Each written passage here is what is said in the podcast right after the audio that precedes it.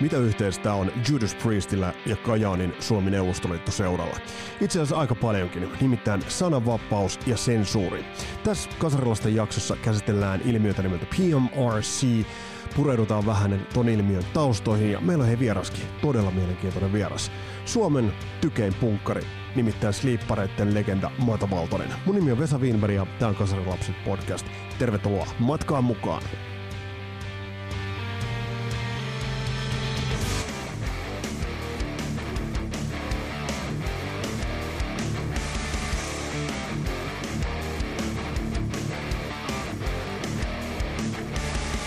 ...1980-luku oli sellaisten pelottavien kirjainyhdistelmien aikaa. Ai miten niin? No kelatkaa nyt vaikka näitä. CCCP, HIV, AIDS tai TPS. Mutta, mutta Suuliskan perukolla ja vähän muuallakin se pelottavin ja kiinnostavin kirjainyhdistelmä, se oli kumpaakin samaan aikaan, oli, oli ehdottomasti PMRC, eli PMRC Parents Music Resource Center. Se tuli tutuksi ensi vaiheessa muistaakseni Vaspin kautta. Ja, ja tähän on ihan selkeä syynsä, nimittäin mistä tässä oli kysymys? Tässä oli kysymys uh, washingtonilaisten poliitikkojen, muun muassa James Bakerin vaimo Susan Baker, eli siis James Baker, hän oli Yhdysvaltain valtio, valtiovarainministeri, ja sitten uh, Al Gore, silloinen 80-luvulla senaattori, sittemmin varapresidentti, hänen vaimonsa Tipper Gore, ja oli siellä muitakin, mutta kuitenkin vaikutusvaltaisten poliitikkojen vaimoilla oli vähän liian paljon tekemistä, liian paljon aikaa käytettävissä ja Reaganin aikana, kun nyt sitten tuppas menemäänkin aika hyvin taloudellisesti, niin oli aikaa käydä operoimaan musiikin kanssa. Mistä tästä oli kysymys? Tästä on lukuisia dokumentteja YouTubessa. Ja suosittelen niitä katsomaan. Toi avaa aika lailla ajatuksia moneen suuntaan. Ja pyritään tässä Kasarilasta jaksossa pohtimaan vähän tuota PMR siitä, sen merkitystä. Ja, ja sitten puhutaan myös siitä, että miten rockmusiikille, mitä rockmusiikille merkitsee se, kun se joutuu sensuurin uhriksi. Eli aika paljon tässä on pureskeltavaa, aika paljon on pohdittavaa. Judas Priestin turbo siirtyy pikkasen myöhemmäksi, mutta Judas Priest kuitenkin liittyy myös tähän asiaan ja tulette huomaamaan miksi. Ja meillä on myös vieras. Meillä on, mä sanoisin, että Suomen ensimmäinen ja tykein punkkari kautta aikoin uh, on Mato Valtonen, tämä yksi heistä – Sleepareiden legenda. Ja otetaan Mato vieraaksi tuossa vähän tuonnempana ja puhutaan siitä, että millaisen sensuurin kohteeksi Sleeparit joutuivat jo ihan ensi levyllä ja sitten takaisin Karjalaan levyllä erityisesti. Eli, eli miten tämä ilmiö on näkynyt Suomessa. Pitää muistaa se, että jos me nyt tässä kauhistellaan jenkkejä, niin ei meiltä omakaan piha niin kuin hirveän, hirveän niin kuin puhdistettu tässä mielessä tai puhdas tässä mielessä Eli, eli pohdittavaa on paljon, mutta pureudutaan ihan ensi alkuun tähän ilmiön nimeltä PMRC.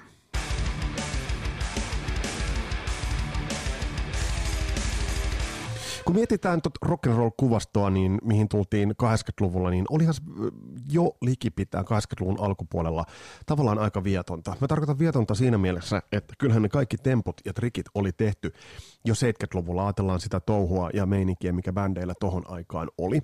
Eli puhutaan rockin ikoneista, legendoista, Led Zeppelin, ynnä muuta tiedätte ne tarinat, Eagles, tiedätte ne tarinat, punk oli ilmiönä ollut 70-luvun puolella, mutta se mikä niinku muutti tämän pelin ihan totaalisesti oli MTV. Niin hyvässä kuin pahassa. Eli MTV hän toi totta kai näkyvyyttä artisteille, se toi koko musiikkivideon uudenlaisena konseptina esille, jolloin se toi visuaalisen ilmeen kautta toi bändit suuren kansan yleisön tietoisuuteen. Ja mä voin kertoa sen verran vaihtooppilaana olleena, että et sillä MTVllä oli valtava kulttuuri-ikoninen merkitys jopa siellä, vielä siellä 80-luvun lopullakin. Eli, eli se oli joka tönössä ja joka kodissa auki. Ja mikä siellä oli auki?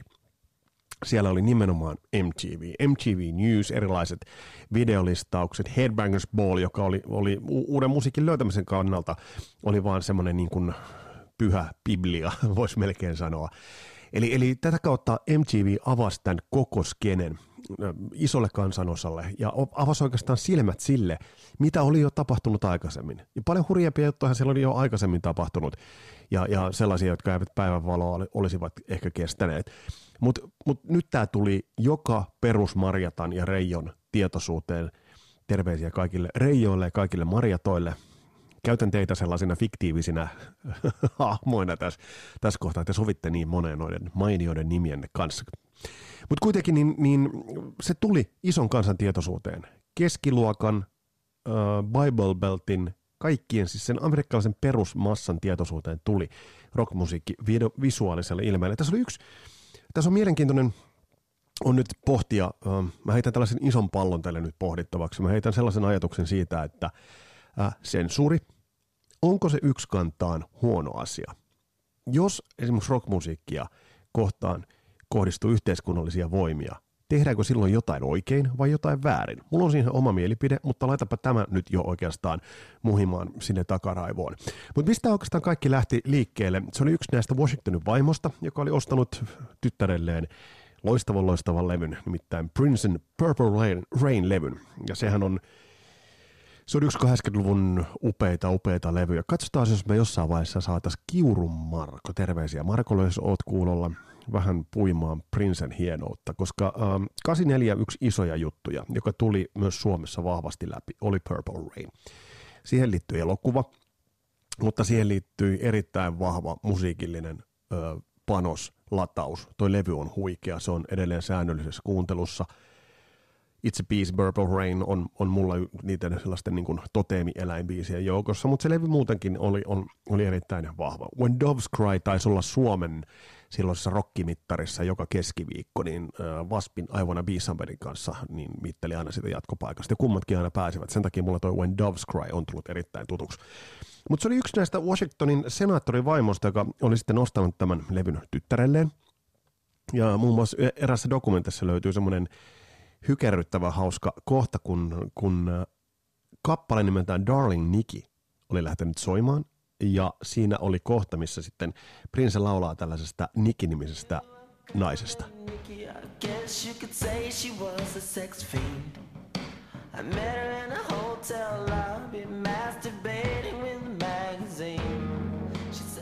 Eli siinä on mainittu runkkaaminen. Ja tämä oli se, joka käynnisti tämän valtavan lumipallon. Eli tässä Prinsen laulussa nyt sitten tuli, että The girl was masturbating with the magazine, Darling Nikki. Biisihän on sinällään, voisi sanoa, että jopa aika niin kuin, uh, semmoinen viaton. Mutta tämä käynnisti yhteiskunnallisen uh, pallon. Uh, tämä käynnisti ilmiön nimeltään uh, PMRC, musiikin uh, vakava yritys sensuroida sitä musiikkia. Uh, tässä oli vaikutusvaltaiset tahot, jotka nopeasti aktivoivat itsensä, eli nopeasti järjestäytyivät. Ja, ja, ja tämä lähti niin kuin etsintä päälle, että, että mitkä kaikki bändit sitten niin kuin ovat, ovat niin kuin sisällöltään arveluttavia. Öö, etenkin populaari- ja rockmusiikki oli syynä. syynä. Syyksi tähän sanottiin se, että 80-luvulla äh, raiskaus, teini raskaus ja teini-ikäisten itsemurhat olivat kasvaneet. Ja tähän antoi niin kuin sellaisen ponnen, että nyt oltiin hyvällä missiolla. Pitää muistaa, että tuohon aikaan niin kuin Yhdysvalloissa oltiin aina hyvällä missiolla pahaa vastaan. Oli se paha sitten neukkula tai sitten tässä vai, tapauksessa se oli rockmusiikki. Tipo Gore oli tässä se näkyvin hahmo, eli mä oon monta kertaa miettinyt sitä, että Al Goresta tuli ilmasto tempauksiensa ja näkemystensä kannalta, ja kun hän toimi sitten varapresidenttinäkin, niin hänestä tuli erittäin semmoinen niin puhtoinen hahmo, mutta mulla aina, kun Gore-nimi mainittiin, mulla aina tuli kylmät väärät. Se johtui siitä, että hänen vaimonsa Tipper Gore, onko se muuten suomeksi Tippuri Gore, niin hän johti tätä, tätä kampanjaa. Ja tämä Washingtonin vaimojen äh, konklaavi loi tällaisen niin sanotun Filthy 15-listan. Eli he aika nopeasti sitten kasasivat listan biiseistä, jotka heidän mielestään ovat sitten sitä pahuutta ja pahuutta puhtaimmillaan. Ja tämä on mielenkiintoinen lista, kun tätä listaa nyt katsoo tällä hetkellä. Ähm, Voisi vois ajatella, että niin kaikki on jotakin jyrkkiä, jyrkän niin koulukunnan artisteja, mutta ei. Täällä on muun muassa Sheena Easton, eli joka teki tämmöistä niin aika tanssipoppia tuohon aikaan, Sugar Walls – tosta, tosta kappa, toi kappale löysi niin tiensä tolle, tolle listalle. Ja nyt kun tätä kuuntelee, niin se on aika niin kuin sikäli niin kuin koomista. mutta oli siellä sitten niin kuin vähän niin kuin jyrkempääkin kamaa. Tuot listaa kun puretaan, niin siellä on Judas Priestin Eat Me Alive. Siinä se sanotusten sisältö oli se seksistinen, että siinä pakotetaan suuseksi joku niin asetta, aseohimolla. Uh, siinä oli Vanity Strap on Robbie Baby, seksiä tuossa biisissä. Motley Crue Bastard, väkivaltaa. ACDCin Let Me Put My Love Into You, seksiä. Uh, Twisted Sisterin We're Not Gonna Take It, väkivaltaa. Madonna Dress You Up, seksiä. Uh, Waspin Animal Fuck Like a Beast, seksiä tai kautta loukkaavaa kieltä. Def Leppardin High and Dry, huumeiden alko- al- alkoholin käyttöä, Merciful Fatein Into the Coven, okkultismia, Black Sabbathin Trashed, huumeiden ja alkoholin käyttöä, Mary Jane Girlsin In My House, seksiä, Venomin Possessed, okkultismia, ja sitten tämä oli hyvä, Cindy Lauperin She Bob, seksiä kautta masturbointia. Niin tämä nyt antaa niinku kuvan siitä niinku vanhoillisesta ää, tavallaan klangista, mikä tuolla koko porukalla oli. Eli, eli, eli, eli siis Bible Belt puhui vahvaa kieltä. Tämä on ihan hyvä lista. Se löytyy tollasena, löytyy muun muassa Spotifysta, The Filthy 15, The Songs of the PMRC, Parental Guidance. Mihin tämä sitten johti? Tähän johti oikeudenkäyntiin, tai ei oikeudenkäyntiin, vaan senaatin kuulemiseen. Tässä näkyviä hahmoja, vaikka tuossa listassa, niin näkyviä hahmoja oli muun muassa Frank Zappa, joka, joka joutui tuotantonsa osalta niin kuin joutui PMRCin ää, hampaisiin ja käsittelyyn. Ja tästä järjestettiin senaatin ää, istunto, jossa senaattorit kuulustelivat eri tahoja. Tästä tulee ihan mieleen sellainen niin kuin 50-lukulaiset, ajatellaan, ajatellaan nyt vaikka kommunistivainoa, mitä, mitä siihen aikaan järjestettiin, niin tässä oli niin kuin periaatteessa ihan samanlainen klang, ja toihan, niin kuin, Amerikassa on aina niin kuin osattu, eli tiettyjen tahojen ajaminen ahtaalle.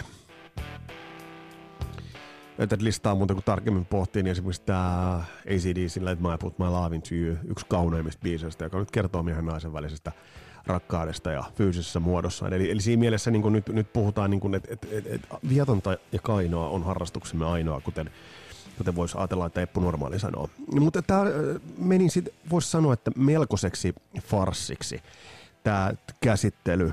Eli siellä oli, asetelmahan oli hyvin paljon samanlainen kuin näissä kommunistivainoissa, ei ehkä nyt niin hostiili, mutta tässä niin kuin kuitenkin lähdettiin tuon sananvapauden ja First Amendmentin kimppuun. Frank Zappa piti erittäin hyvän puheenvuoron. Zappa ehkä sortui vähän sellaisen Frank Zappamaisen knoppailuun ja kikkailuun siitä, että mikä hänen, mikä hänen oma roolinsa on. Yksi Framilla olleesta, joka nyt ei päätynyt tähän Filthy 15 listalle, niin oli John Denver, country-artisti.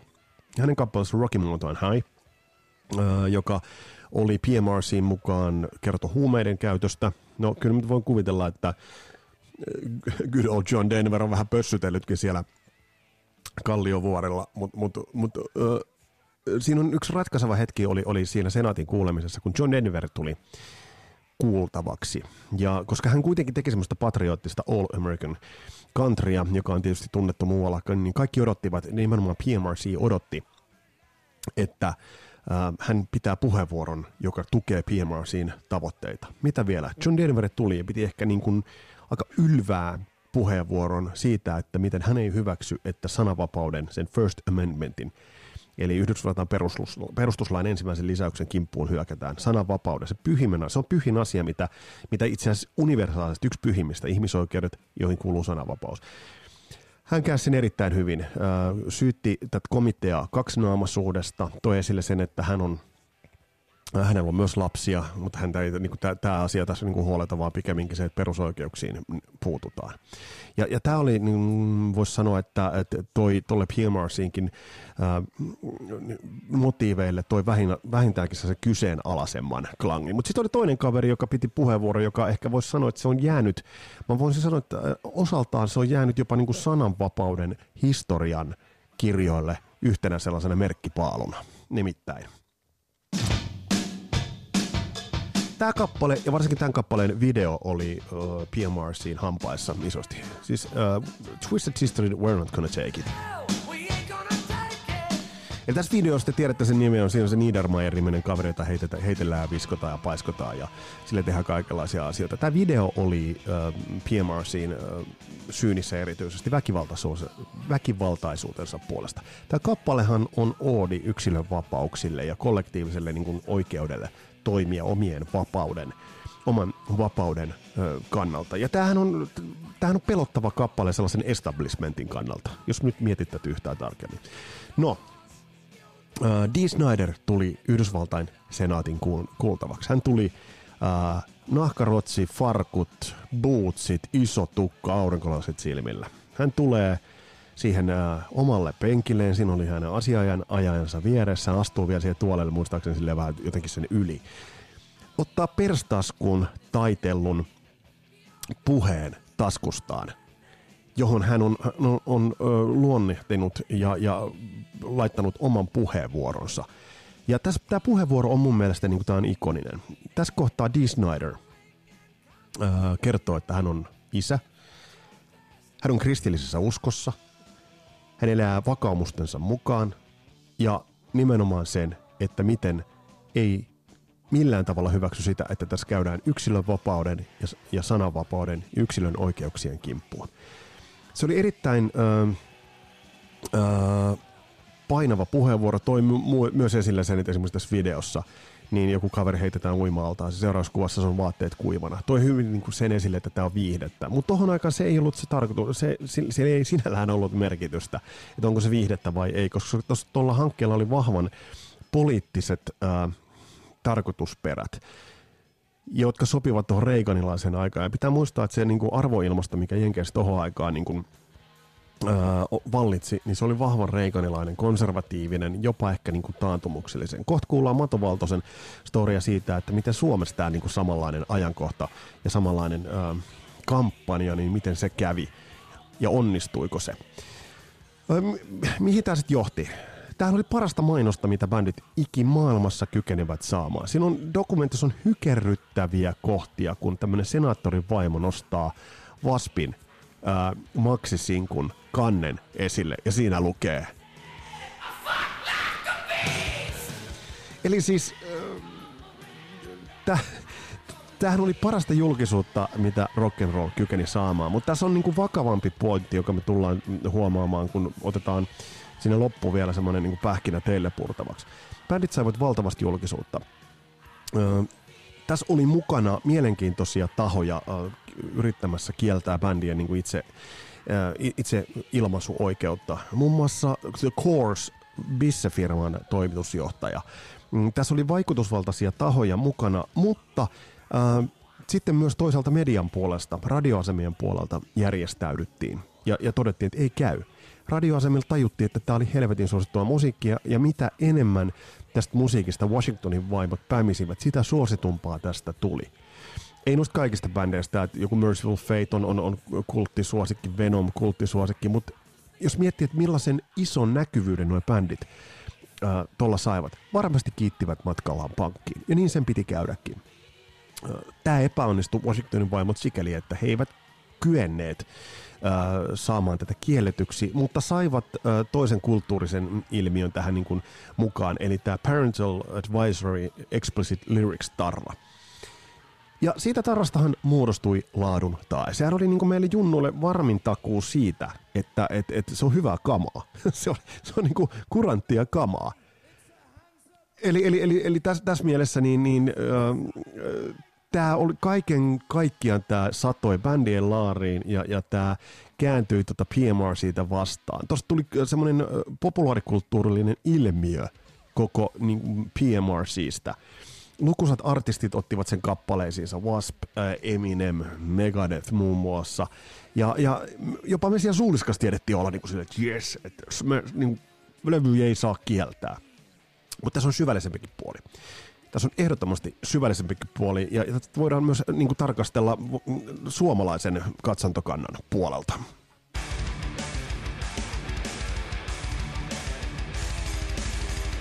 Turha sanoa, että me Suomessa oltaisiin jollain tavalla niin kuin niin viattomia tässä, tässä asiassa. Ja, ja jos nyt pohditaan sitä, että miten, miten Suomessa ihan valtiovaltaa myöten on yritetty puuttua artistien itsemääräämisoikeuteen, Meillä on Hannu Salman juhannustanssit esimerkiksi, syytteet Jumalan pilkasti. Et siis meillä on hyvin tuore traditio Suomessa sen suhteen, että miten me kuristetaan meidän taiteilijoiden ilmaisuvoimaa ja vapautta. Ja tämä on vakava kysymys, jota kasarilapsissakin sopii pohtia.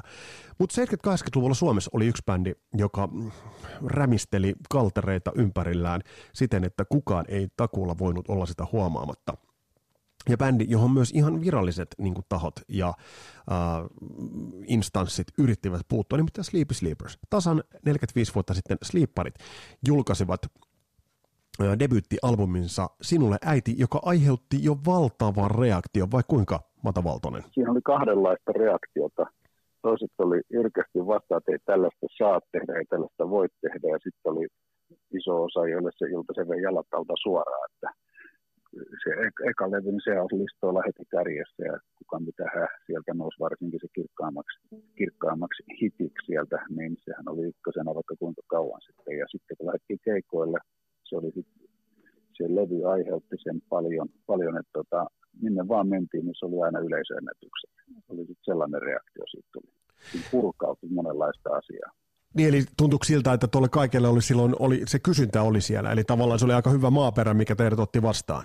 No, kyllä siinä meni niin 15 vuotta täysille tuville sen kanssa sitten painettiin menemään, menemään että kyllä se osui ja upposi.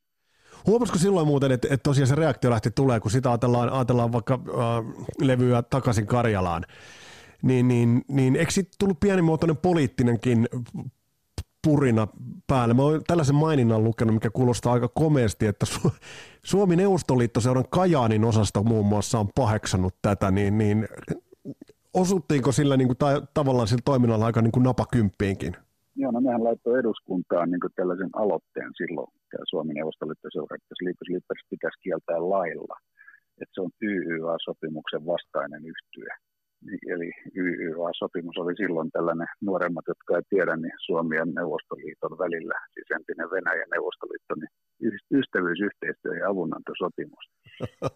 niin tämä loukkasi heidän mielestään sitä ja tämä laiton bändi ja sittenhän siinä tuli sellaisia, että monista muistakin syistä sitten tuli, meillä oli esiintymiskieltoja paljon, että oli paikkoja, niin ei päästy esiintymään, kun nimismiehet ei antanut huvilupaa.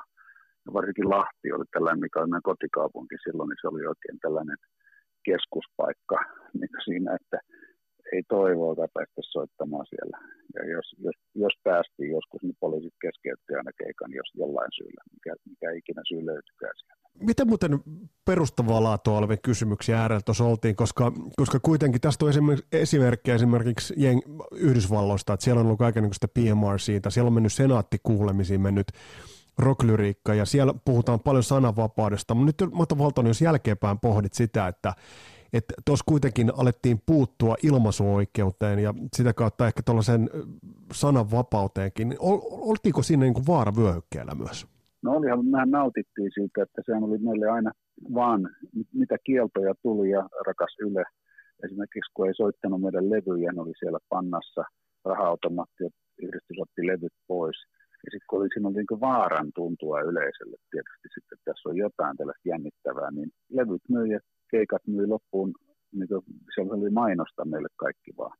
Ja sitähän me toivottiin silloin, kun tämä lakialoitekka suunniteltiin eduskunnassa bändin kieltämisessä, että kieltäkää, kieltäkää, että se olisi parasta, mitä meillä olisi ikinä tapahtunut. Niin meillä oli suunnitelma, että me muutetaan Amerikkaan saman tien. Siihen aikaan se oli kova sana se Amerikka meille. Muutetaan sinne ja me ollaan siellä ykkösbändi saman tien, kun me ollaan kommunistit kieltäneet niin jostakin soittamasta. Ja se Amerikka oli sellainen kommunistin vastainen maa siihen aikaan hyvin, tai se kommunismi viha iso. Niin me oltaisiin oltu supertähtiä siellä omasta mielestämme saman tien. Ja se oli harva toivo, että kieltäkää bändi. Tiedätkö, nyt kun tuota asiaa pohtii tarkemmin, niin siinähän on saattanut olla jopa aikamoinen sauma, koska tietää sitten ton, ton, ton suuren ja mahtavan tuolla lännen, lännen suunnasta, niin se on ollut aika kovaa valuuttaa siellä. Suuret marttyyrit, rock-marttyyrit. Niin, kyllä, kyllä. Hot stuff. Hei Mato Valtonen, kun sä katsot tätä aikaa ja näitä aikoja, niin, niin mm, onko tollanen, tollasen reaktion aiheuttaminen musiikin keinoin, niin onko se enää mahdollista? Vai ollaanko me sellaisessa ajassa, että, että sä voit likipitään tehdä sanoa ihan mitä vaan, niin se ei enää aiheuta mitään turbulenssia? Onko jotain sellaisia asioita, joita vähän kaltereita kalistelemalla niin voisi saada vastaavan reaktion aikaiseksi? No mä en oikein tiedä, että aika on niin eri. Että esimerkiksi Sleepers Sleepers ei kuulu tähän aikaan enää. Joku nostalgia keikkaa tietysti joku pläjäys, mutta se teki sen, silloin sen tehtävänsä siellä siihen aikaan ja se kuului sinne se juttu. Mutta eh, me tehtiin ne, se, se, monet muut radikaalit sitten siellä eh, ja tällaiset kapinalliset, niitä rockkapinalliset, niitä teki niitä juttuja, niin, niin ne on tehty. En tiedä, voi ihan jotain muuta. Tämä aikahan nyt kyllä on valitettavasti minun mielestä, että aika harvalla artistilla, mitä tänään tuolla enimmäkseen soitetaan kaikkialla, niin, niin ei, niillä ei niillä sitä anarkiaa enää ollenkaan. Ei missään ole sellaista, niin kuin, että puututtaisiin johonkin asioihin oikein vahvasti, vaikka ehkä syytä joten. Nyt, nyt on eri aiheet, että nyt kaikki ilmastoja ja tietysti tällaisia pitäisi vähän miettiä, että maapallon, maapallon tilaa, niin ehkä tällaisia, mutta kaikki on vaan sellaista tapettia se musiikki. Kaikki on ihanaa, kävellään käsikädessä pitkospuita pitkin ja, ja, ja voi kun mä kaipaa sua. Niin, tämä ikuisuusteema, että rakas on just jättänyt ja joku ruikuttaa sit sitä, että kun kurjaa Et puuttuu, puuttuu sähäkkyys. Ei, ei ole. Ja sit ne, sit yksi syy on, että eihän ne pääse radioon. Kun radiot soittaa tätä tapettia. Kaikki, kaikki paikallisradiot soittaa tällaista harmitonta kivaa musaa, mitä sitten rallatellaan tuossa ja ja, ja samat biisit moneen kertaa päivässä vielä. Pit, pitäisi olla jonkun nousta parikaadeille. Voiko tuossa ajatella, että, että tollasen, ei ihan vastaavan, mutta, mutta uuden ajan tai tämän ajan tai tuota pikaa tulevan ajan, sen äh, harmonian rikkovan uuden Sleepy Sleepersin tai uuden punkin tai uuden Sex Pistolsin aika, niin se saattaa olla kuitenkin tulossa vielä. Koska eihän kappina voi ihmisistä kuolla. Mitä sä oot mieltä? Ei, eikä pidäkään. Sehän on niin radikaali hipit on ollut aina oikeassa sit niissä monta kertaa. Niin aikanaan jo 60-luvulla ne on narissu ilmastoista ja, ja, ja, ja monista muista tällaista asioista ja kaikki vaan nauro niille, että ne on hippejä. Ne on ollut oikeassa koko aika. Niin, niin kyllä sitä tarvii, tarvii olla viestiä.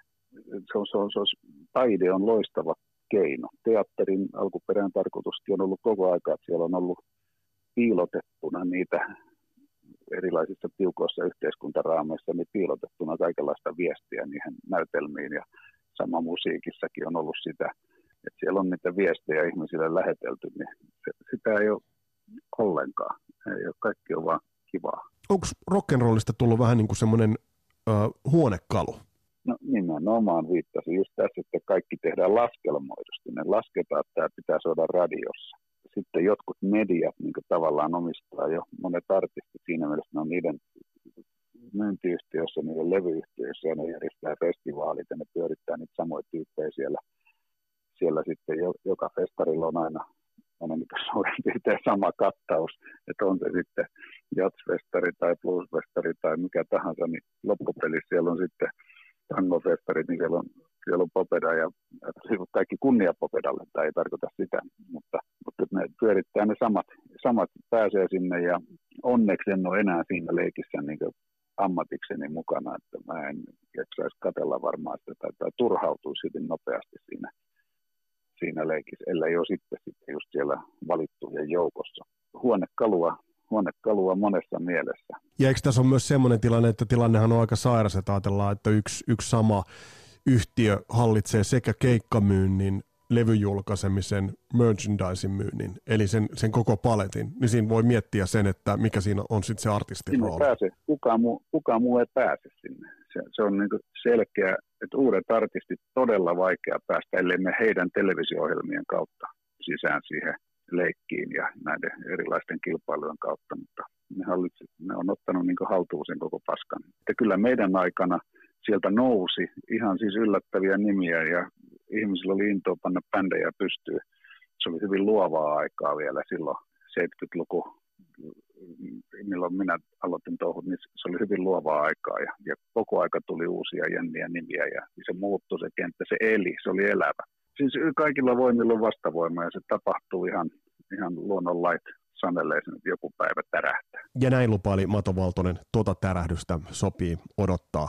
Eli kyllä sen aika vielä koittaa. Mutta nyt vähetän sen tosiaan aikaisemmin lupaavani vakavan kysymyksen teille. Ja kehotan tätä pohtimaan sitä, että missä tilanteessa rock'n'rollia yritetään sensuroida ja kaitsea, ja yritetäänkö sitä tällä hetkellä. Mä väitän, että rock'n'roll voi helvetin hyvin silloin, kun sitä yritetään valtiovallan virallisten toimijoiden taholta kuristaa, sensuroida. Silloin siinä on vaaraa, silloin siinä on luomisvoimaa, silloin siinä on energiaa, silloin siinä on anarkismia, silloin siinä on jotain, jota me keski-ikäiset plösöt saadaan vähän pelätä.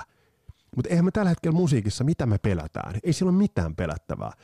Tällä hetkellä tuntuu, että kaikki on sanottu, kaikki on tehty, ja tällä hetkellä, jos me jollain voidaan aiheuttaa pahennusta, niin, niin ehkä mauttomuudella, sellaisella niin kuin, ehkä niin kuin vähän tyylittömästikin yliampuvalla seksi, seksistisyydellä, mutta jos mä nyt mietin vaikka esimerkiksi Twisted Sisterin We're Not Gonna Take It-kappaletta, niin se on upea oodi kaikelle sille paskalle ja kaikelle sille äh, vakiintuneelle, jota teini ja nuorten pitääkin kapinoida. Mitä, mitkä bändit tuolla tällä hetkellä niin kapinoi millään tavalla tai aiheuttaa järkytystä?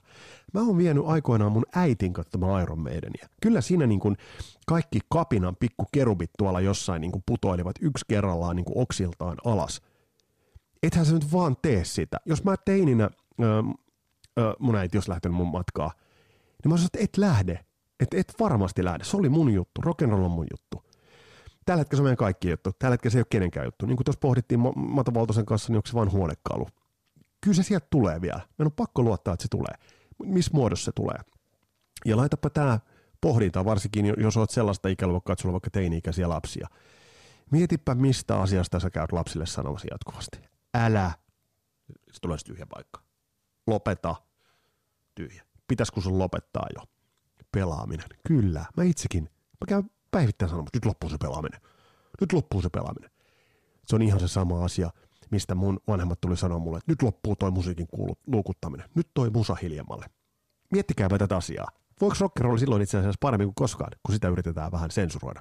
No hei, Tämä oli vähän jo sellaista vakavaakin pohdintaa, mutta välillä näinkin. Seuraavassa jaksossa puhutaan Judas Priestin loistavasta levystä nimeltä Turbo. Ja tässä on pohdittavaa myös sulle siihen, siihen saakka. Laita tuohon kommentteja, jaa tätä ja laita pohdintaa se, että mitkä jutut on niitä rajoja juttuja tänä päivänä. Mun nimi on Vesa Winberg ja tämä oli Kasarin lapset. Tosi kiva, kun olit kuulolla. Palataan astialle. Moro!